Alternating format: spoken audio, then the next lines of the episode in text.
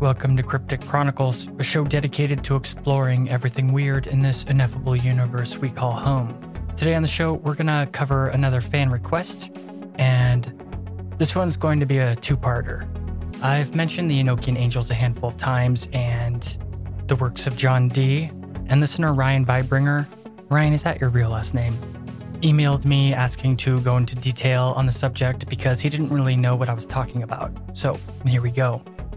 Enochian is a term used in pop culture for angelic languages, like in the CW show Supernatural.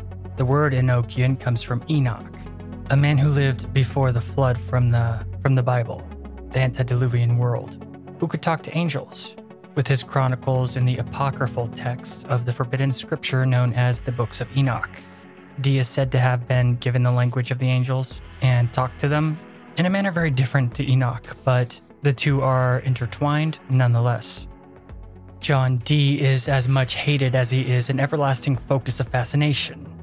I ask those with an open mind to take all the information I'm about to relay to you with a grain of salt, as well as those who may be quick to judge, to give Dee a chance. Most of the stuff concerning him in the mainstream is blatant slander or dismissiveness from a mindset cast in materialistic dogma. But you don't have to believe or not believe anything, because the topics on this show do not necessarily mirror the beliefs of its creators. Belief isn't required to enjoy fascinating lore from some pretty weird aspects of our reality. So just unwind, relax, and get ready for some weird information regarding a genius spy master wizard from the 1500s who encounters demons and apocalyptic angels. My sources are the books John Dee and the Empire of Angels by Jason Luth, John Dee, a biography by Charles Rivers Editors, and The Complete Mystical Records of John Dee by Kevin Klein. Check them out and support the authors if you have more interest, but let's get into it, shall we? I'm your host, Tim Hacker, and you're listening to Cryptic Chronicles.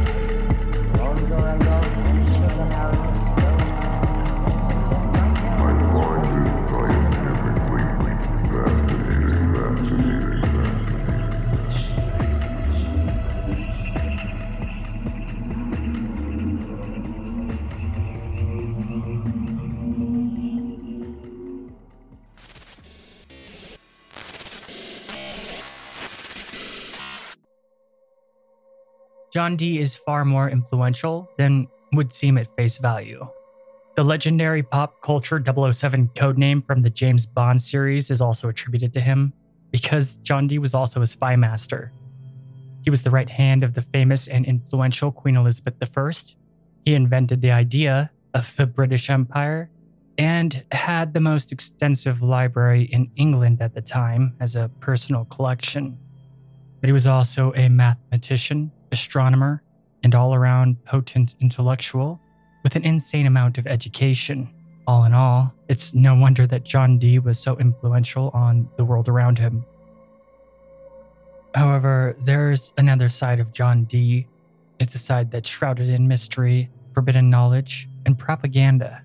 Dee was not only what we would consider a modern scientist, a spy master, and a personal advisor to the Queen of England, but he was also an alchemist, occultist, and seeker of the mysteries that made the universe work. And there's no doubt that Dee was one of the foremost scientific geniuses of the 16th century. He changed the fate of the British Isles forever.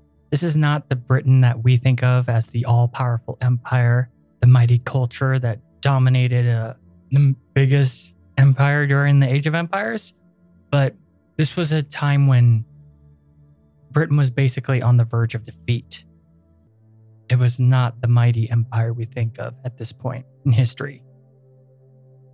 John Dee's era was a time of significant progress, but it was also a time of eternal war, See, only recently, the English church had unceremoniously broken all ties to the Catholic Church to become its own thing and free of the old ways of dogma.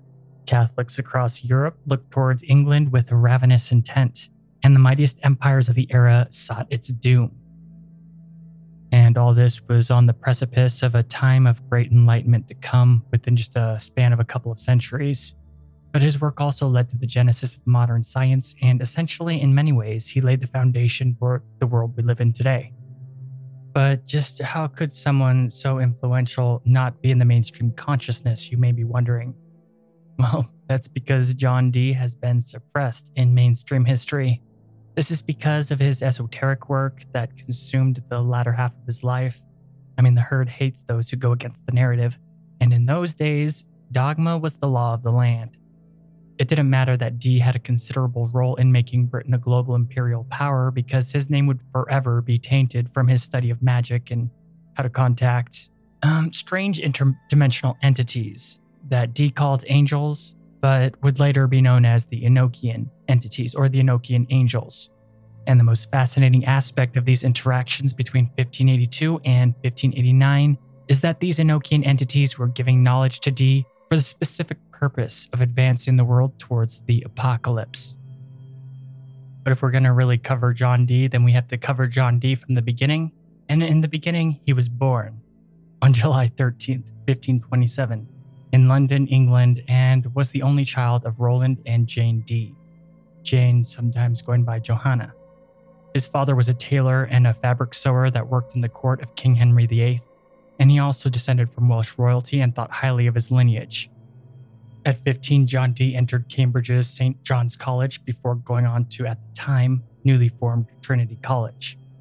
When he was done, Dee traveled to Europe, studying under the era's most renowned mathematicians, cartographers, and intellectuals.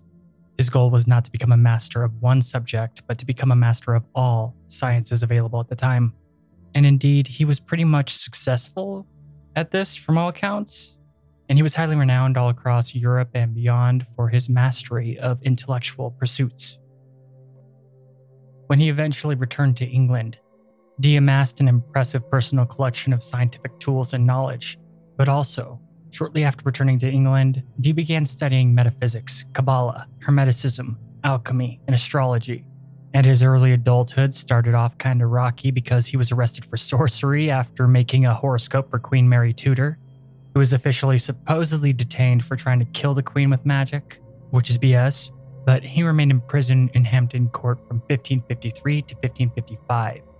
However, upon release, he was quickly arrested for heresy. Luckily, in 1556, Queen Mary decided to give him a full pardon, and there was no burning at the stake business going down. It is believed that he originally cast the horoscope for the future Queen Elizabeth to find out when Mary would die and Elizabeth become queen. And this is probably true because when Elizabeth ascended to the throne 3 years later, it was Dee who selected the best time for the coronation through astrology and was quickly swiped up into her court to be her personal advisor. And for many years, he was the Queen's right hand and served in a variety of roles in the government.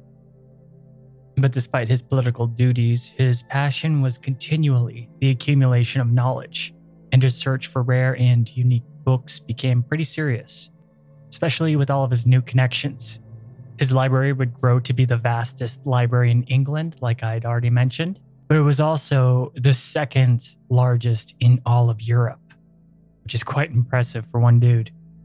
See, with the fall of the Byzantine Empire, specifically Constantinople, that happened not that long ago at this point in history, thanks to the Ottoman Empire, a plethora of lost knowledge and history came with the fleeing refugees to the West. And this knowledge included a lot of lost occult lore. John Dee lived in the perfect time to absorb and translate these fascinating texts with knowledge lost to Europe since the Dark Ages. And with the invention of the printing press, not only could ordinary people read scripture, but all this lost knowledge could also be mass-produced, especially all the hermetic stuff that people just ate up and loved. However, despite his vast knowledge and education, there were always those who did not care for him or even outright hated him, and he would be plagued with enemies his whole life, specifically just because he sought this higher knowledge. It's one of the reasons why basically all the creeds of the esoteric societies, they have a creed of secrecy. You only talk about it with other people like you. You never talk about it with the masses, ordinary normies, because it usually leads to persecution, hidden enemies, or people profaning and abusing or altering or just doing bad stuff to the sacred knowledge, quote unquote. And this lack of following the creed of secrecy would actually hurt John Dee pretty bad down the line, as you'll hear. And Dee's work in his time, just like in modern times, is incredibly complex and hard to understand, with trying to understand it from our current high-tech worldview being impossible. Since the time he was actually alive and far on past after his death, and throughout all human history since he was around, there have been countless slanderers of John Dee. And if you look him up, you're going to find that most of the information regarding him is subversive towards his legitimacy. The people have always hated what they don't understand and often attack it. Not to mention, throughout human history, establishment powers have attacked truth and hidden knowledge that may go against their ability to maintain power and control. It's what they care about first and foremost. Moreover, people who readily subscribe to mainstream propaganda are the embodiment of naivety in many ways. So, let's look at Dee from a detached view, free of judgment.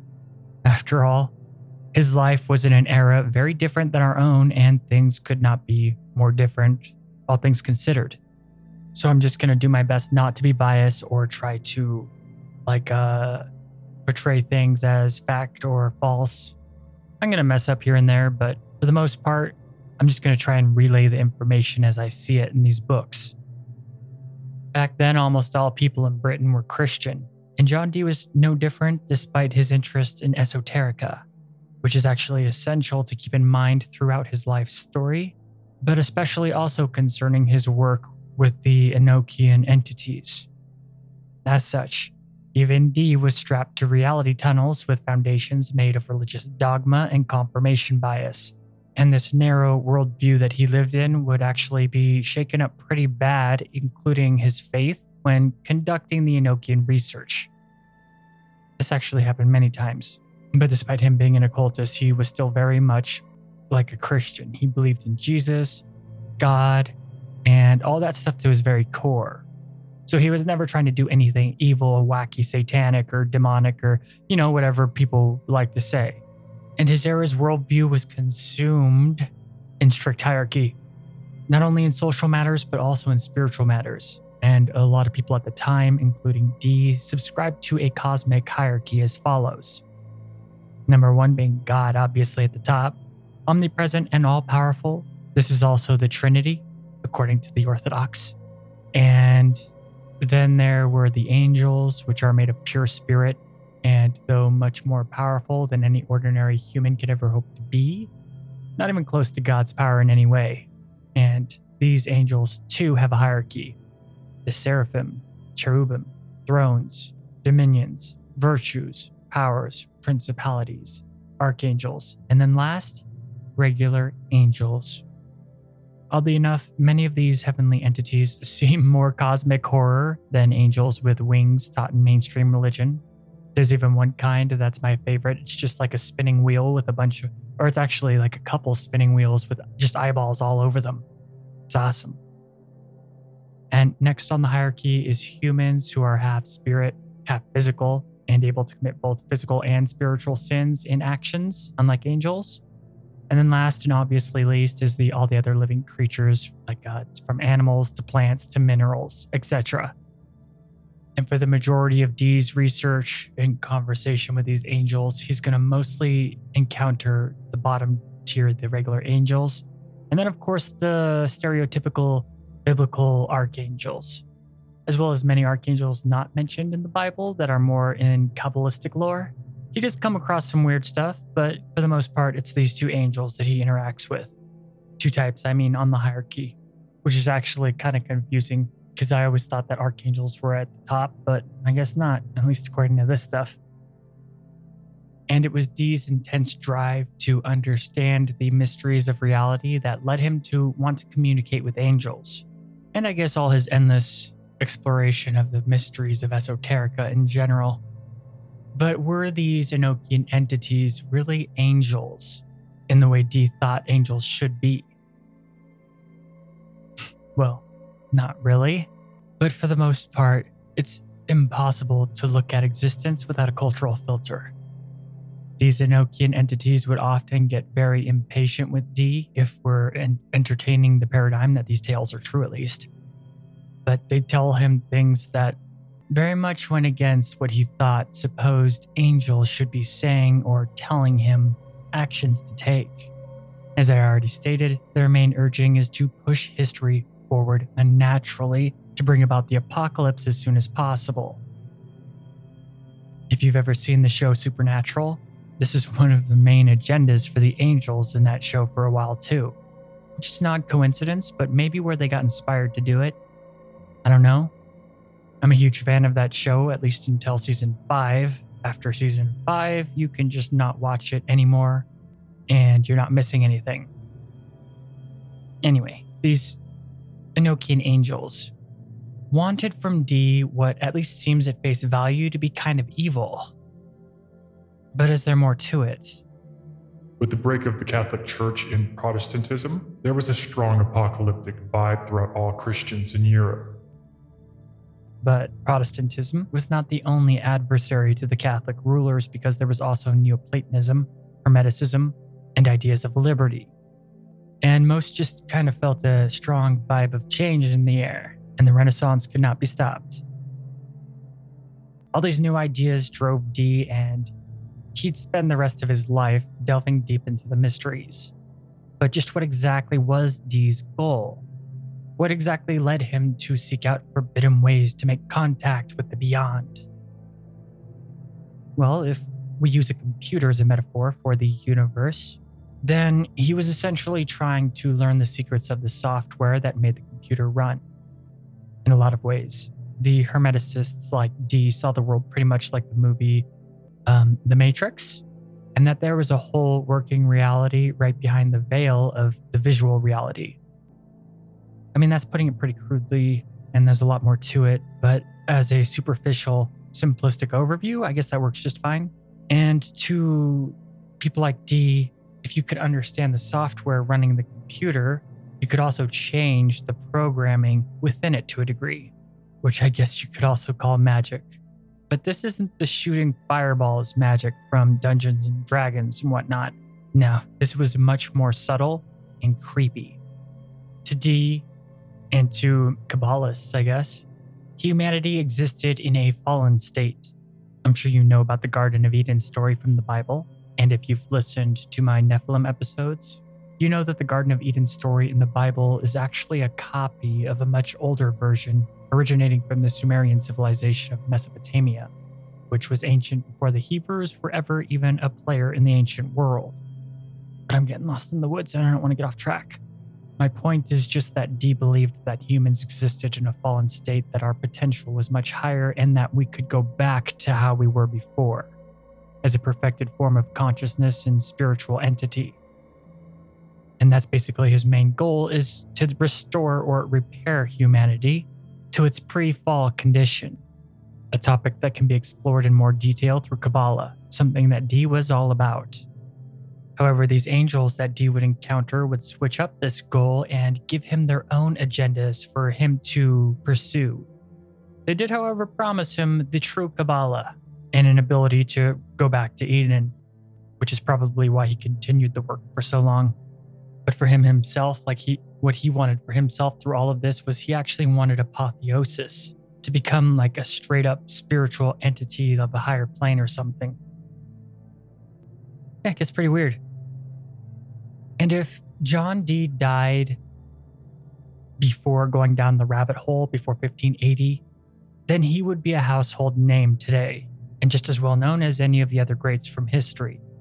But fame was never something the man ever cared about, because he was on a divine mission after all, at least to him, and fate would grasp him in 1572. From 1572 to 1583, there was a series of incidents many saw as omens. 2 supernovas and a comet, rare astronomical alignments, as well as a massive earthquake in England, had people thinking it was a sign of the end of days. And if the Day of Judgment was coming, then most likely angel traffic would be increased between mankind and heaven. And obviously, Dee was all over this kind of stuff, and it energized him to explore the hidden nature of reality, more driven than ever into his occult experiments. And we'll be right back after a quick break to get into the nitty-gritty real stuff concerning the Enochian mysteries. Don't go anywhere. You're listening to Cryptic Chronicles.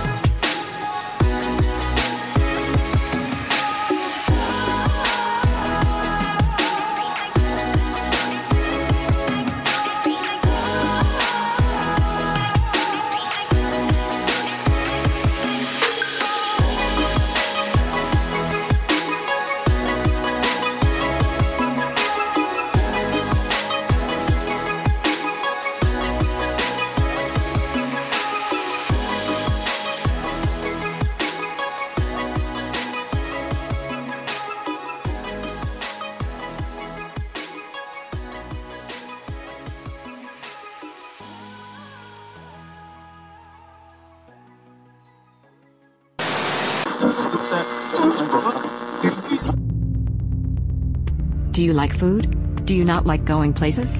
Do you like staying home and having food brought to you? Well, you're in luck, because a thing called Blue Apron exists.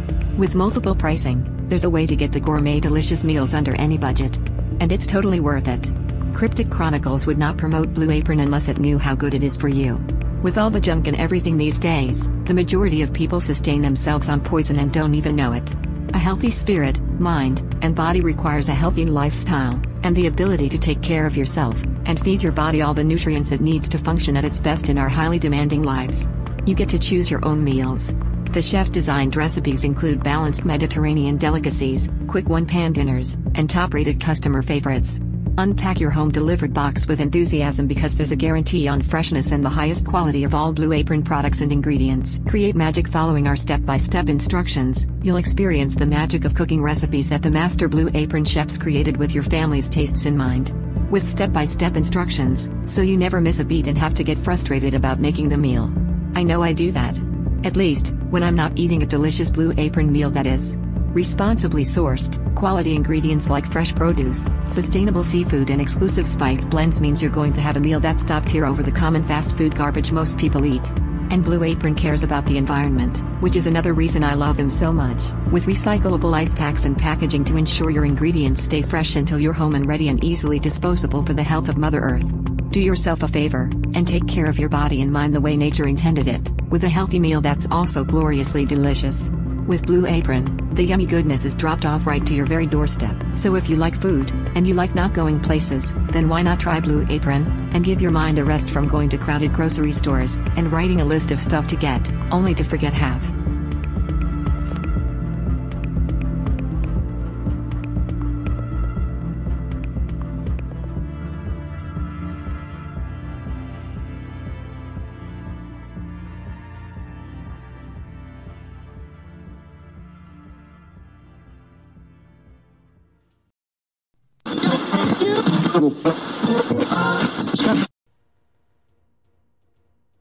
Despite Dee's insane level of occult knowledge, he actually couldn't pull off any of the fancy stuff he read about.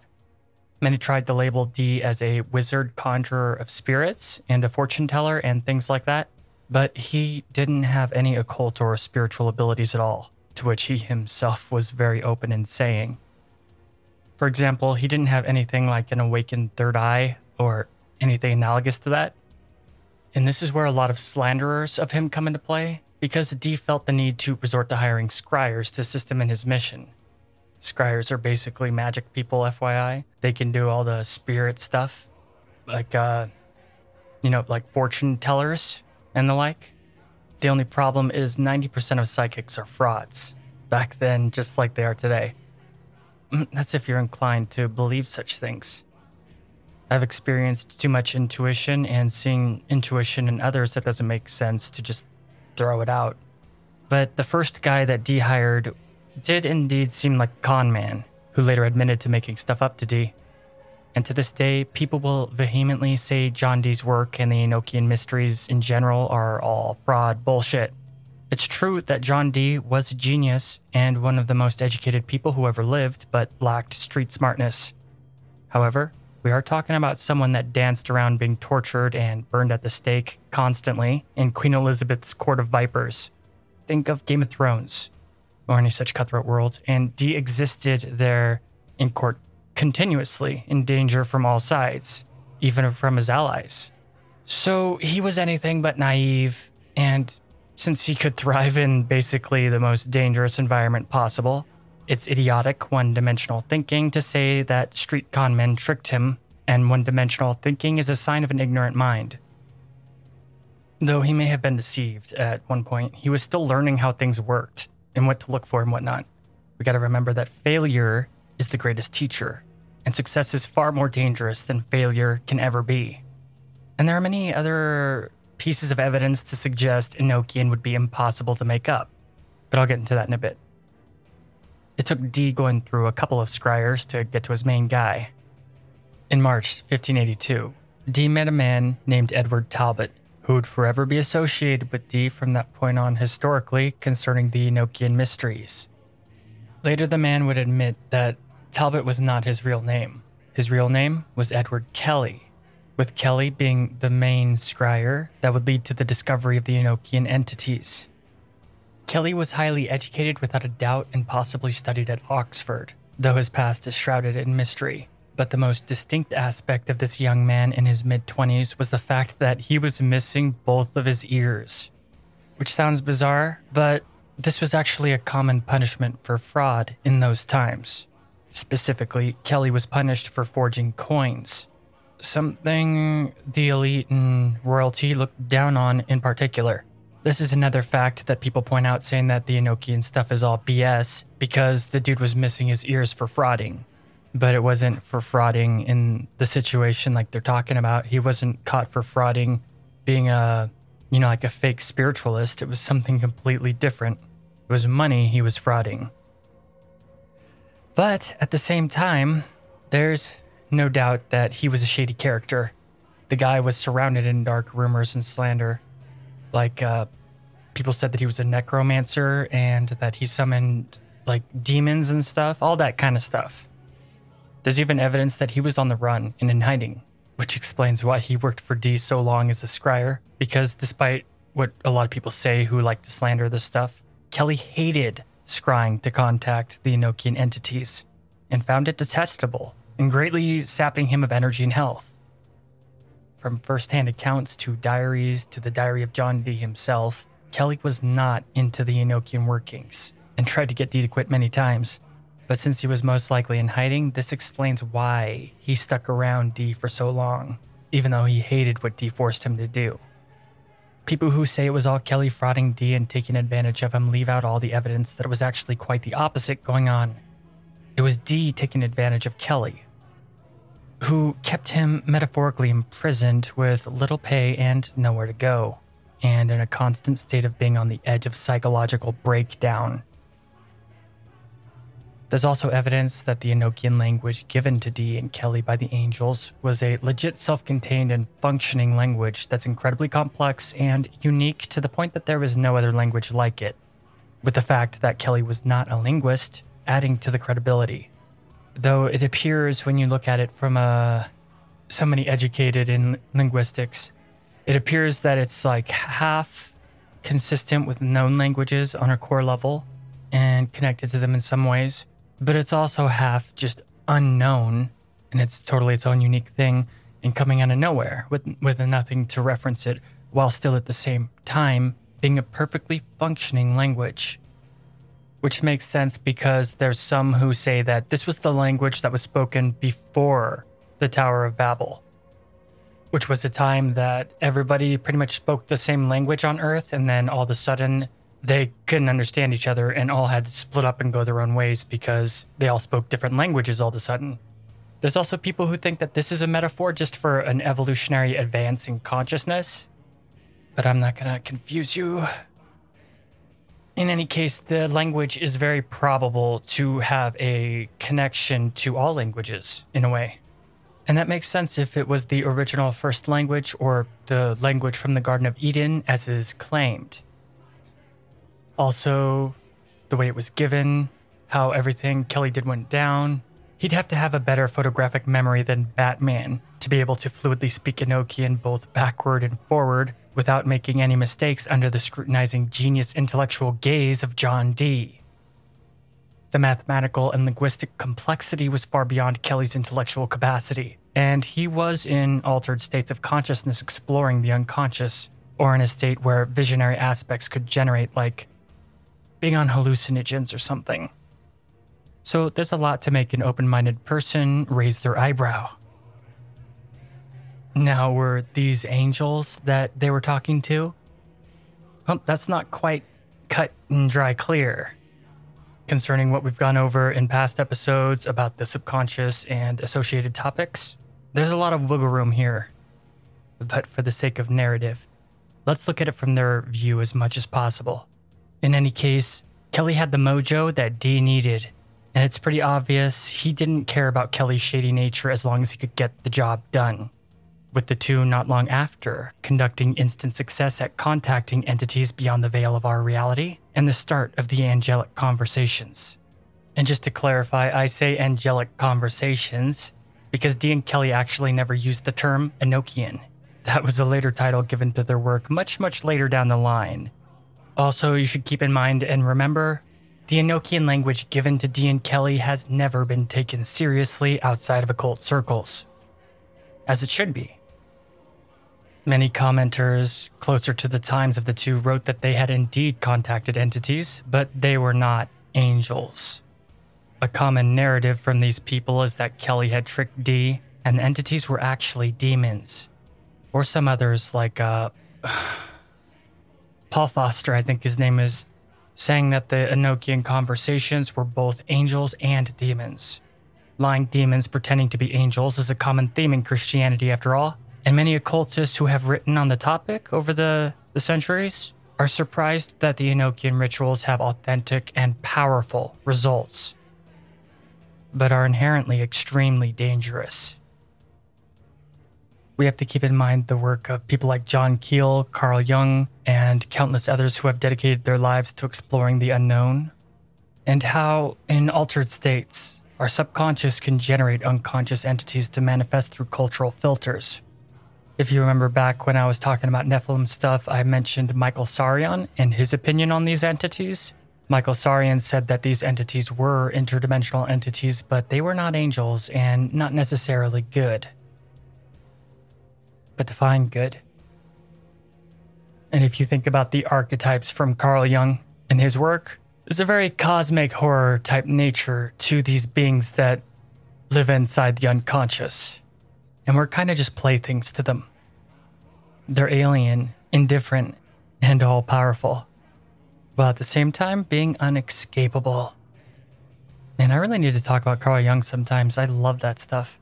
But where was I? Was there really any objective nature to these angelic conversations? Was there any objective nature to these entities that they were talking to? The entities seen on psychedelics are an excellent example, in that they appear different depending on the culture of the individual. People have had life-changing experiences on psychedelics, especially stuff with like ayahuasca, and they've encountered crazy realistic entities that like give them epiphanies and change the way they see the world. But these entities that are seen on psychedelics appear different depending on where somebody is from. So were these angels really angels? Did they really have some objective nature?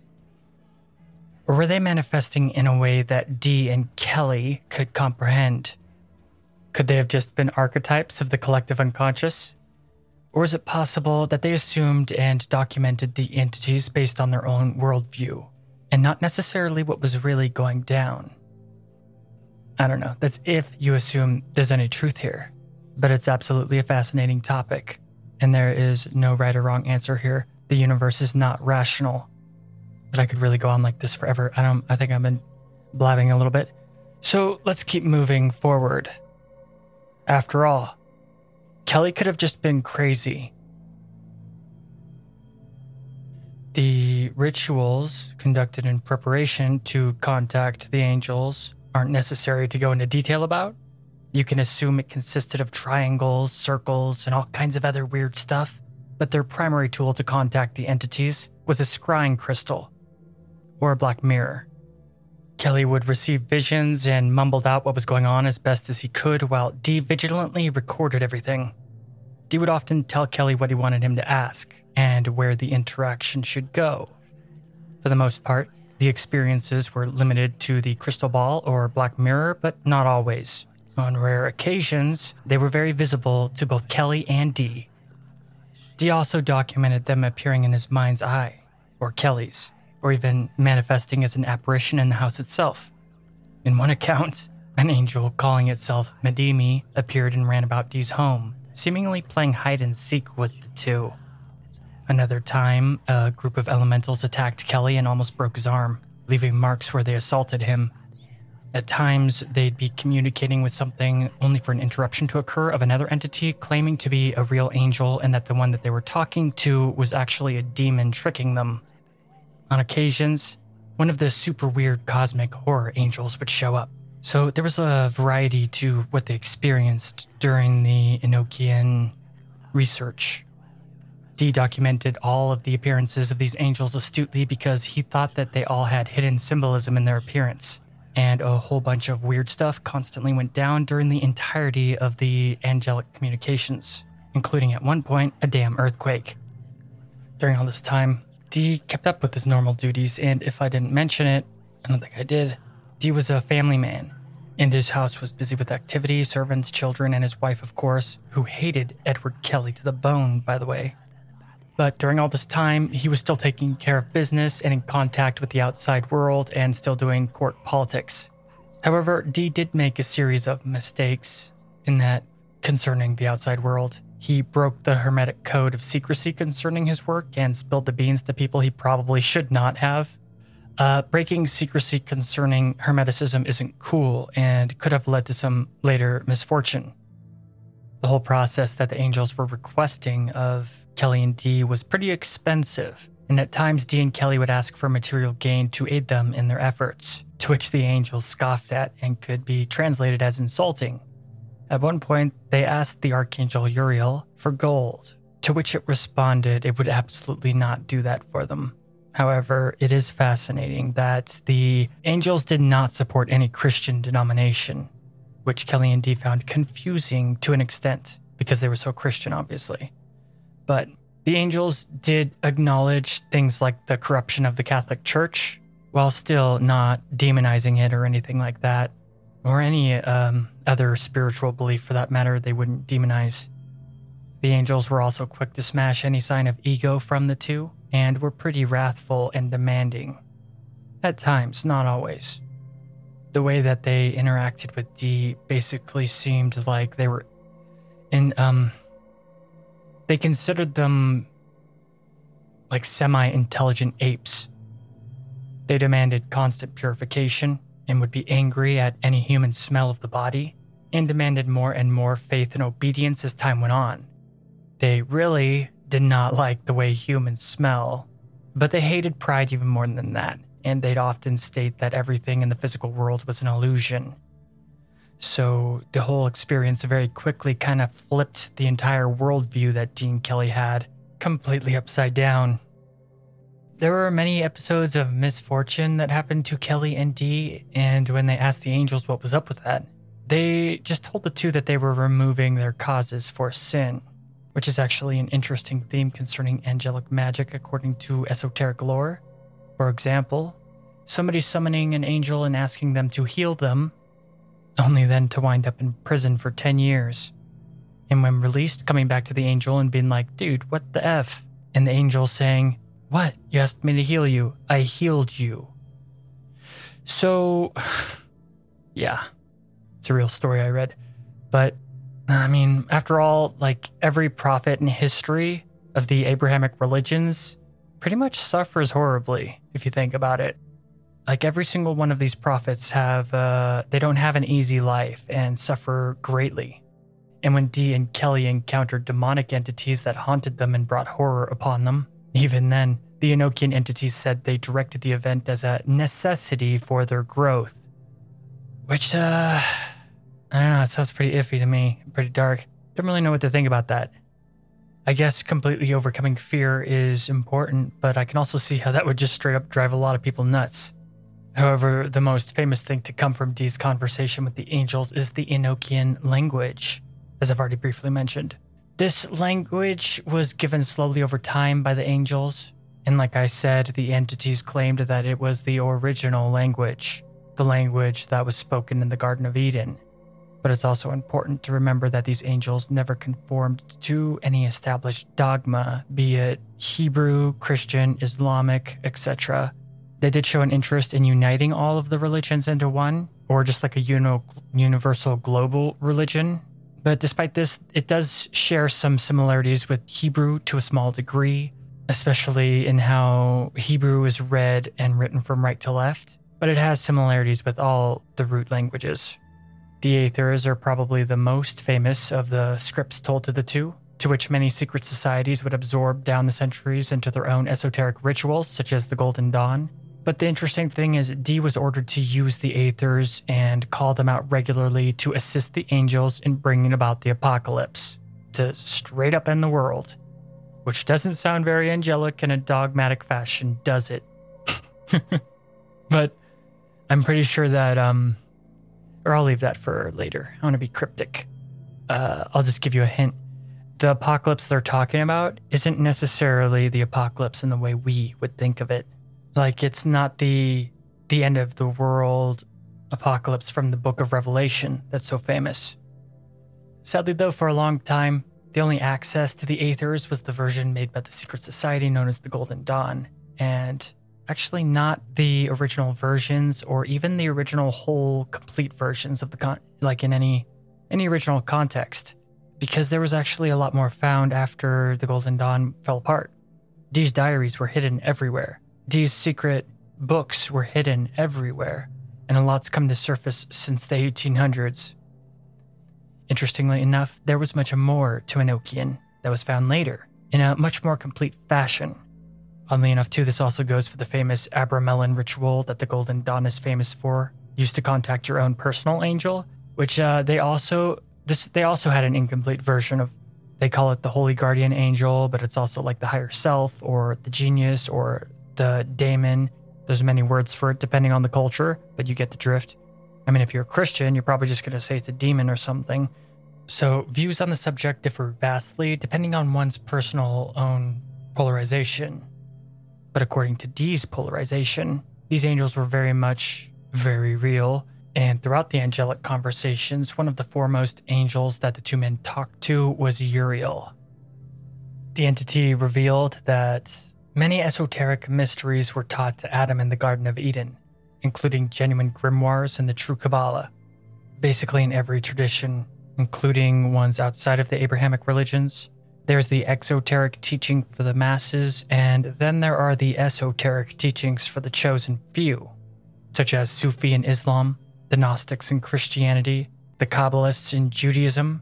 So the stuff Dee and Kelly were going over and the knowledge they were utilizing was not mainstream, not even in the slightest, or even out in the open, other than to specific types of scholars and men, usually of a higher status, but with the coming of the printing press, there was a lot more access to it than it would be otherwise at any other time in history.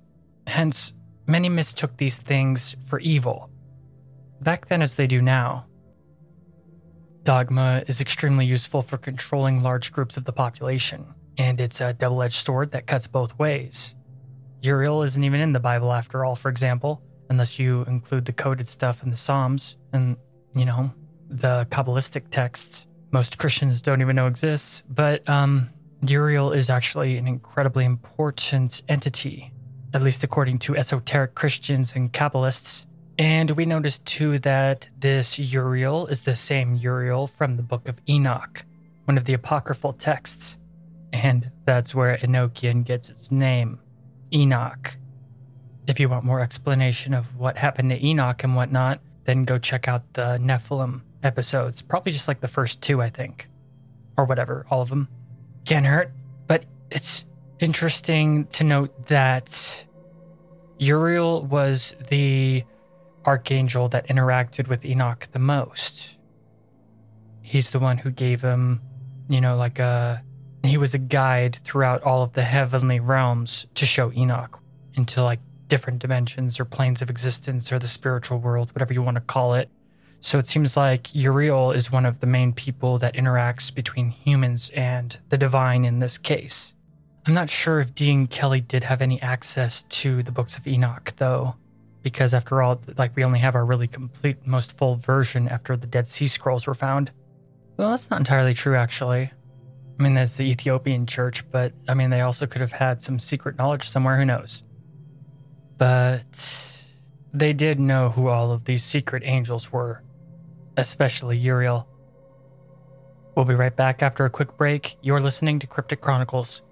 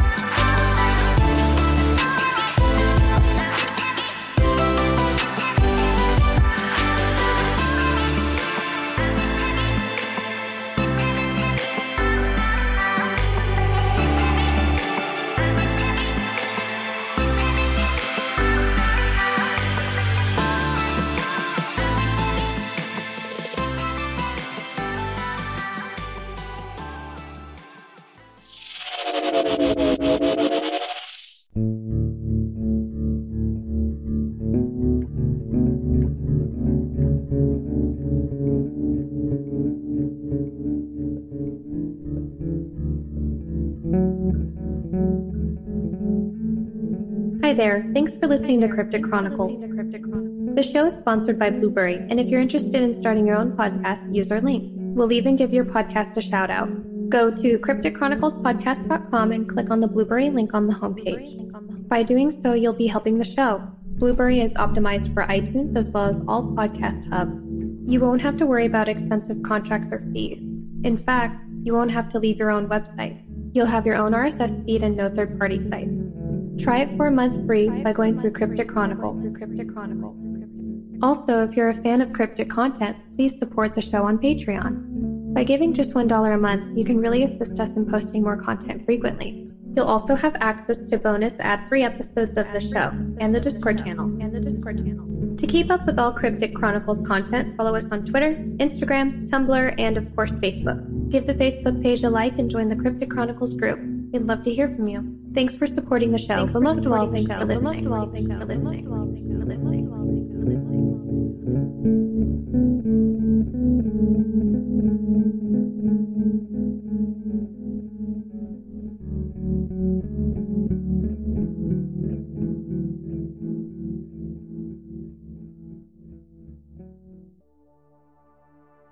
When these Enochian entities told Dee and Kelly that there were evil spirits after them because of what they were doing, Dee asked for help and protection. And just like I mentioned before, basically every time the entities told them that they have to make the efforts themselves. And only then could they be given any level of assistance. Plus it was part of a test to help them grow spiritually and overcome fear, I guess. In any of the books, it doesn't really go too much into detail, but this seems kind of weird to me. I mean, like, don't people say you can just pray for protection and stuff? And with this focus on the humans doing stuff themselves and only then getting some degree of help, the angels were also pretty hardcore in tasks that they set out for the two, despite how impractical a lot of it was, especially monetarily. Like at one point, the Archangel Michael was pissed Dee hadn't created a bunch of super expensive stuff he'd asked him to make. And Dee was like, come on, man, I don't have infinite money. I got a family. And Michael didn't care about the finances of Dee or any finances of mortals or any plight that might entail concerning it, while at the same time refusing to help them out monetarily in any way. So John Dee's basically dealing with demonic haunting, his funds ever depleting more and more because of what the angels were requesting. And also he was pretty much a monk at this point, doing all of the ritual praying and fasting and purification and all the stuff that the Enochian conjurations required. So stuff was really becoming taxing at this point. A lot of the sessions seemed to be geared around educating the two men, and the instructions were incredibly complex to the point that if you take time to look at the charts and stuff, it will make your head hurt. A plethora of secret angels were revealed to them in all of their correspondences throughout the universe. But they hit some speed bumps when the Archangel Michael ordered Kelly to abandon the world and get married. And this was a speed bump because Kelly did not want to get married.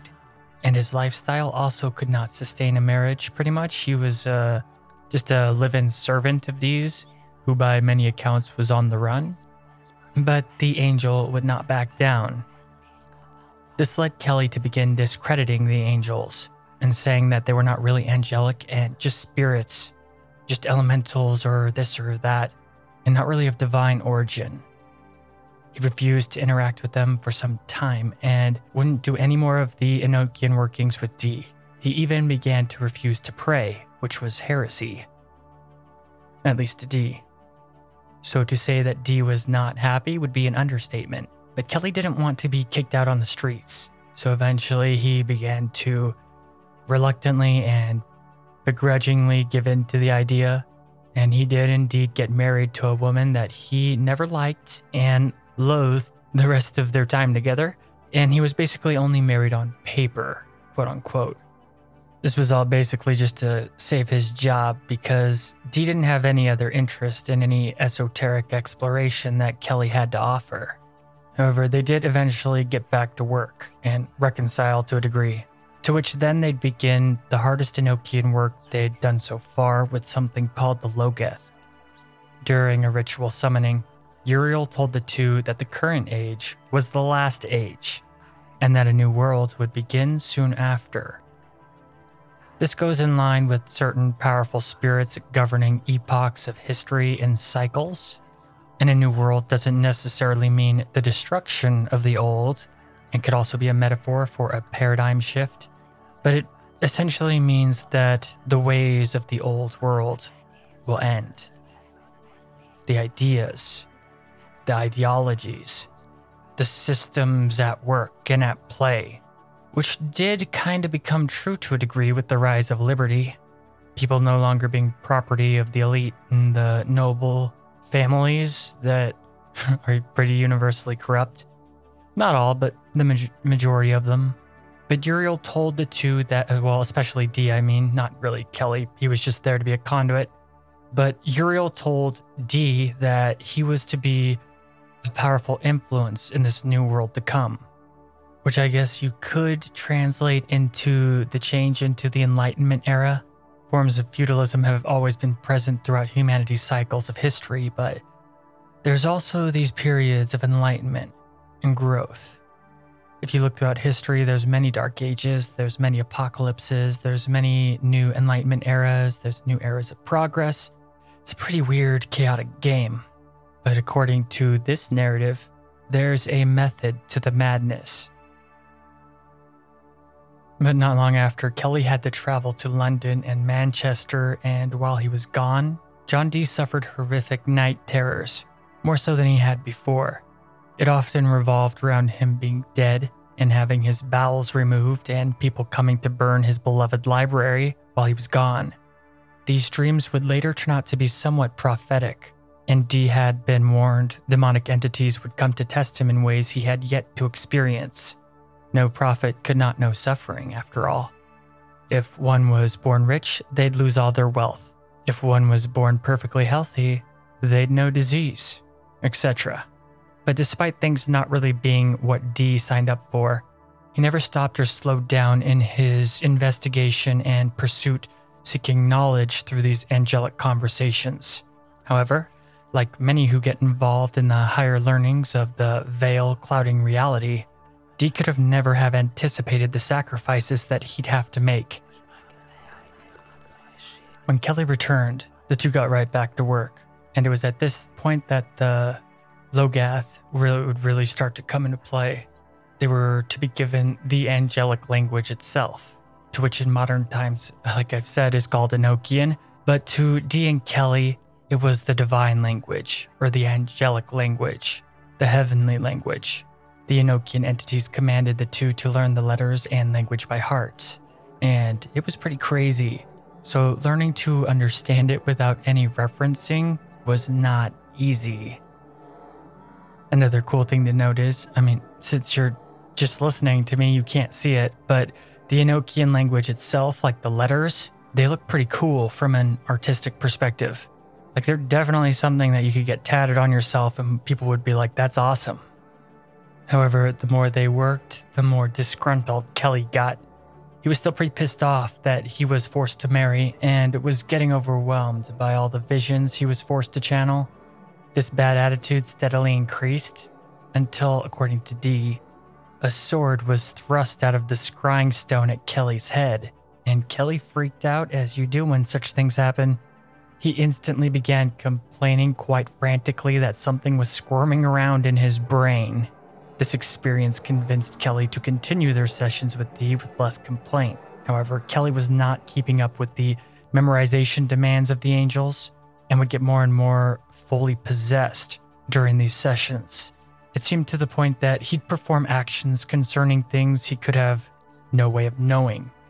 He'd feel a burning sensation in his brain and, after a visionary, he'd see like a burst of fire come from the scrying stone into his eyes, and then he was possessed. And much of the back and forth was now done purely in the Enochian language, to which Kelly had not fully memorized, but Dee had, and Dee spoke it fluently. To Dee, during these times of possession, it was just business as usual, because I guess that they were getting pretty used to weird stuff. When it was over, the fire left his eyes back to the stone. Kelly didn't understand any of what had been transmitted and was kind of mentally unstable. Kelly wasn't having a good time. An angel, referring to itself as me, then revealed more secrets concerning the angelic language seemingly written in human blood, which sounds pretty metal. When it was all painstakingly finished, they were told that these were the 49 calls used by God to create the universe. However, this is not the 49 calls or Aethers later utilized by the Golden Dawn, because these calls remain untranslated and ineffable even to the present day. So they spent all that time putting together something no one understands, essentially, which I guess makes sense. Maybe if someone does speak it with understanding and fully translate it, the apocalypse will happen? In any case, seems kind of like a bum deal. But shortly after the 49 calls, Uriel came back like he always did and warned them that bad stuff was going to happen within 5 months and that they had to speed up their sessions. The two were to be enhanced with magical sight to transcribe the Loagaeth. And Uriel threatened Kelly that if he did not work every single day, then he'd be erased from the number of the blessed, which I think was him threatening that he'd send him to hell or something, or not be able to get into heaven or not be a chosen one, who knows.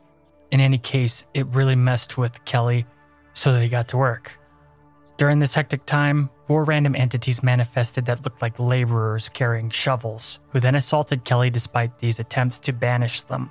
Kelly's sanity was becoming dangerously frayed at this point, but just a few days later, after the assault, they were back at it, receiving the transmission of the Loagaeth. But Kelly was getting paranoid and kind of freaked out and accused John Dee of keeping him there as a prisoner and threatened to leave and find employment elsewhere. And Dee and Kelly began to consistently bicker with one another, the stress getting to both men. Once again, Kelly wanted to be done with it all. In Dee's journal, he states Kelly wanted to, quote, utterly discredit the whole process of our actions as to be done by evil and eluding spirits seeking his destruction, end quote. Dee blamed Kelly's woes on himself and his lack of faith, and that it was his doubt that was causing all their issues, which probably didn't help. But by this point, Dee's wife was completely done with Kelly and wanted nothing to do with him. So it seems like a pretty toxic environment overall. though she'd always hated Kelly, but now it was just more overt.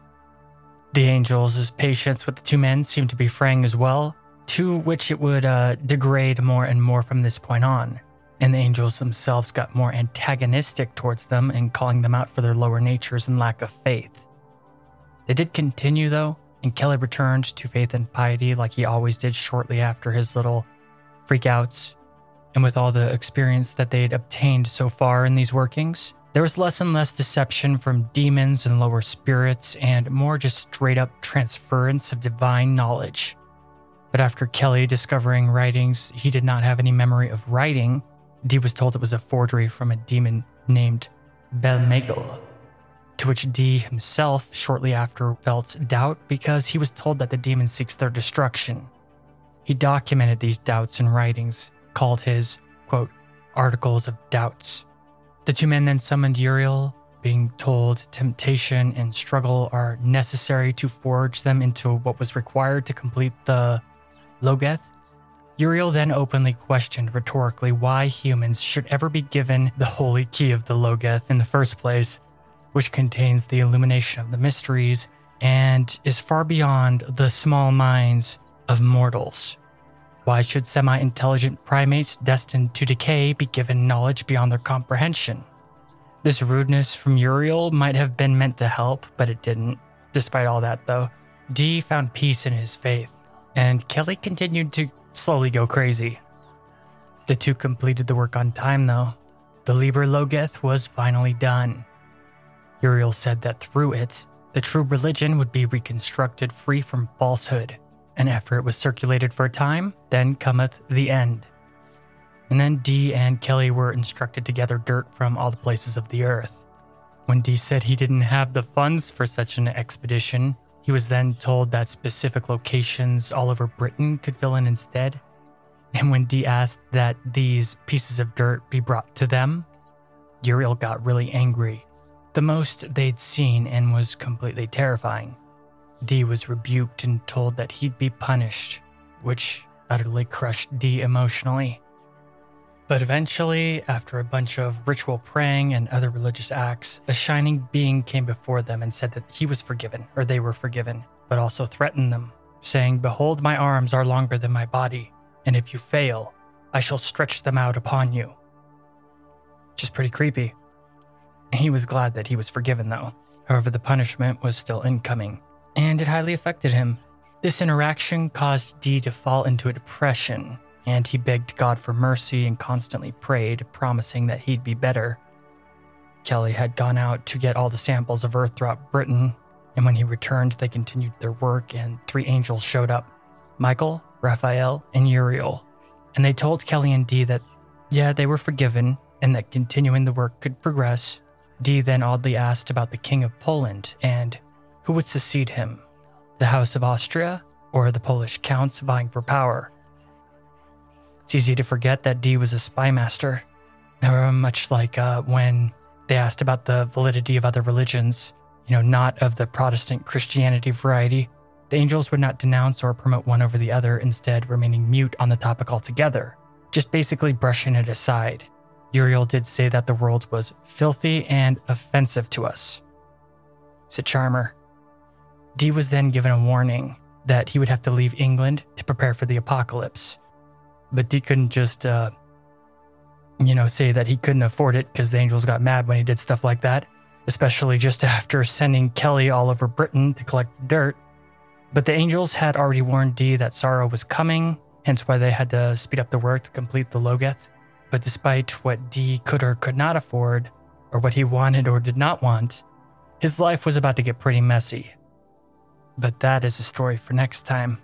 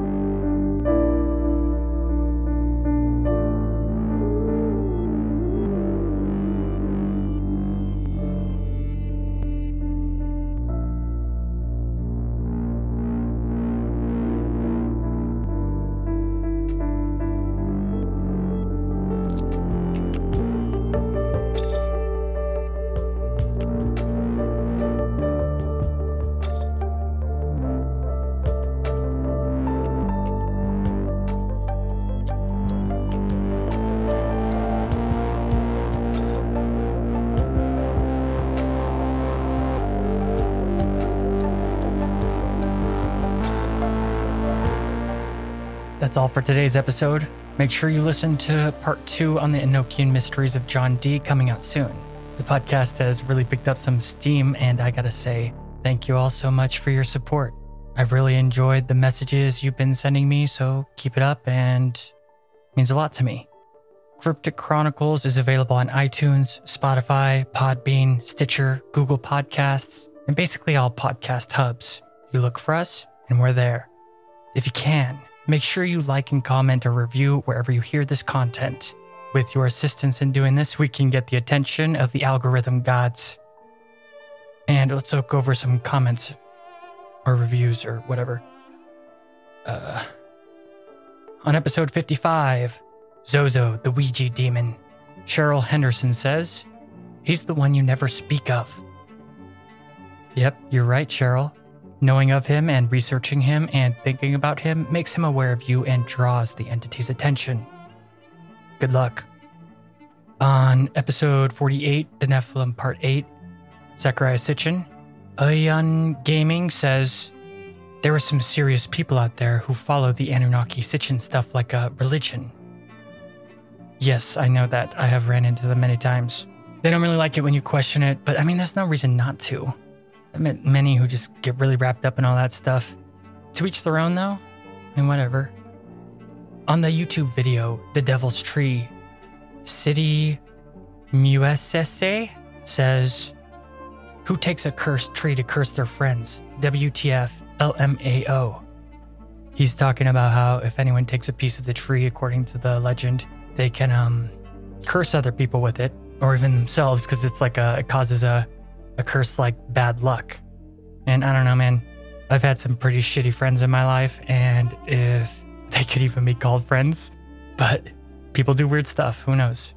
Never underestimate the weird stuff that other people will do, especially if you're not looking. Please review, comment, share, like, it all helps, whatever format you're listening to or whatever. By pleasing the gods of the algorithm, you are doing more than your part in support. And if you really, really like Cryptic Chronicles and you happen to be awesome, then support the show on Patreon. For just $1, you can unlock full uncensored shows with no ads or anything like that. You'll get access to some exclusive podcast episodes. And depending on the pledge, you can even do other awesome stuff like join the Discord channel or just help, help in future content of the show, or help vote and decide or what we're going to do next. Just go to crypticchronicles.com and at the top, click on the Chronicler's Vault. It's a link to Patreon, so you'll be good to go. It really means a lot to me, and thank you. Or you could just go to patreon.com/Cryptic Chronicles and you'll find it there too. And speaking of awesome, I'd like to thank my current patrons, MJ Calvo, Adrian, John, Celestial Weavers, Alien X, Lorna Grubb, Paul, Linda Gonzalez, Angela Delaire, Ashley, Brad Herbert, Lawrence Lee, Patricia Coles, and our newest, Kayla. Nice to meet you, Kayla. So yeah, thank you for supporting Cryptic Chronicles, but most of all, thanks for listening. And as one of the most epic philosophers who, till this day, frees people of mind slavery once said, "Follow no one, trust yourself."